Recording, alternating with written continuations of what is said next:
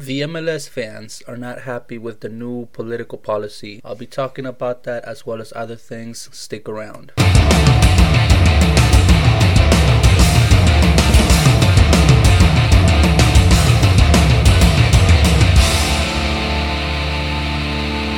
Before I get started, I wanted to thank you guys for giving me a chance. This is my first episode, so I apologize if you hear any noise or my voice doesn't sound that good. I will get better. The podcast will get better. But thank you again for giving me a chance. The podcast is going to be from 7 to 10 minutes, not that long, just to inform you guys of what's going on in the league, the problems it's having, what fans are talking about, a little bit of everything that goes on in the league. That being said, let's talk about the MLS new policy banning all political displays. The Iron Front flag has been a controversial flag for the last few weeks. Before this new policy, the flag was being accepted into the stadiums. It wasn't representing any political party, it was just representing anti Nazi, anti fascism. So it wasn't causing any controversy.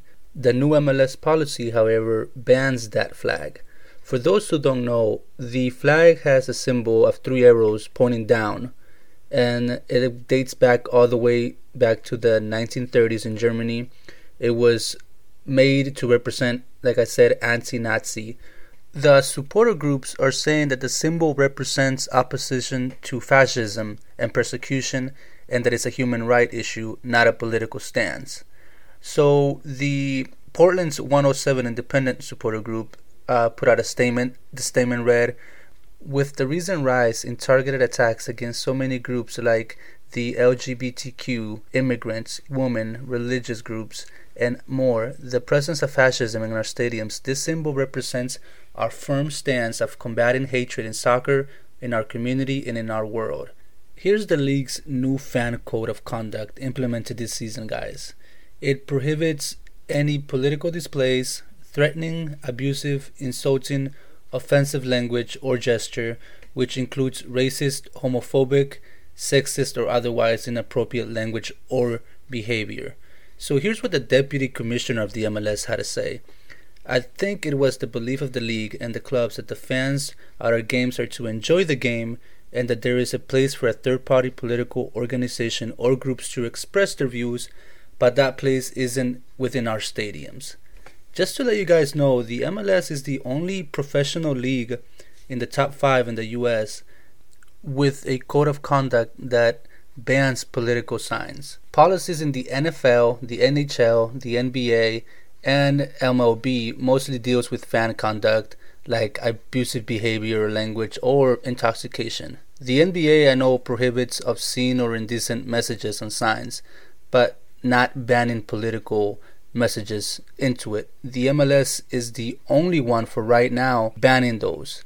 I think it'll be interesting to see what happens in the future just because if the other leagues start doing it and they get a lot of backlash, they're going to look to the MLS to see how they handle it and how it was received within that community of the sport.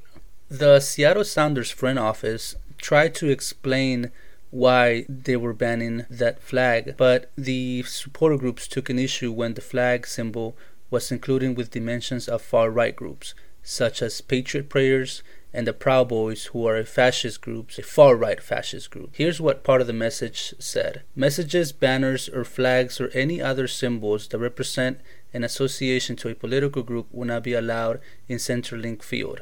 This includes, but is limited to, Antifa, Iron Front, Proud Boys, and Patriot Prayers. The Seattle Sounders front office did apologize for putting them in the same context, but are keeping their stance on the banning of the flag. Just to let you guys know very quick, the Proud Boys have caused a lot of problems in Seattle. They have shown up to the games, they have been looking for fights, they have even beaten up some people. That's not right. That's not right at all. If you don't believe me, look it up. You'll find images of them. One of them is even like pointing to their gun, holding it while arguments are going on. It's not safe. That's not welcome in a stadium, guys. We can do much better than that. Atlanta United faced New York City a couple of weeks ago. In that game, the fans brought in signs of anti fascism, anti Nazi, asking for gun control. All of those signs were confiscated. They were taken by security. Four fans were ejected, two fans received a year long ban from the stadium. According to security, it was due to the severity of their behavior when the stadium staff asked them to remove their flags and they were being very combative. That's what the front office of Atlanta is saying. All of this happened the same week as the mass shooting in El Paso, Texas and Dayton, Ohio. That same week, Philadelphia Union played DC United. Their captain Alejandro Bedoya rushed to the sideline after the goal and looked for an on-field mic and screamed, "Hey Congress, do something now!" and gun violence, let's go. Alejandro Bedoya did not receive any disciplinary actions, no fines, nothing. He was even voted uh, Player of the Week, even though he wasn't even in the ballot. So Major League Soccer took no, no action into it. The players are speaking out. The fans are mad. The MLS needs to take action into this now, do something about it before it catches national attention, which I'm pretty sure the MLS does not want. They want to catch national attention due to the game, how good it is, not with this controversial stuff. Look, guys, I don't care if you're a Republican, a Democrat, a liberal. I really don't. But I think we can all come together and agree that hatred is not welcome in our sport, it's not welcome in our community, and in our world. We don't need it, we don't want it. We don't need that kind of hate, especially going to the games, into the stadiums. You don't want to see that.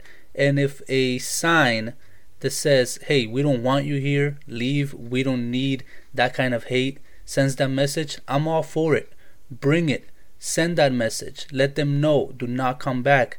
We do not want you. We don't need you. Let me know what you guys think. Let me know what you guys think the MLS should do, what the supporters should do, what we should do as a sport community in general. Let me know your thoughts.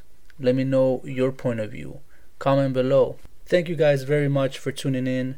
If there's any topic you guys feel like I need to talk about, comment below. If you like what this podcast is all about, please subscribe. Follow me on Twitter, follow me on Instagram at MLS Now Podcast. Thank you guys.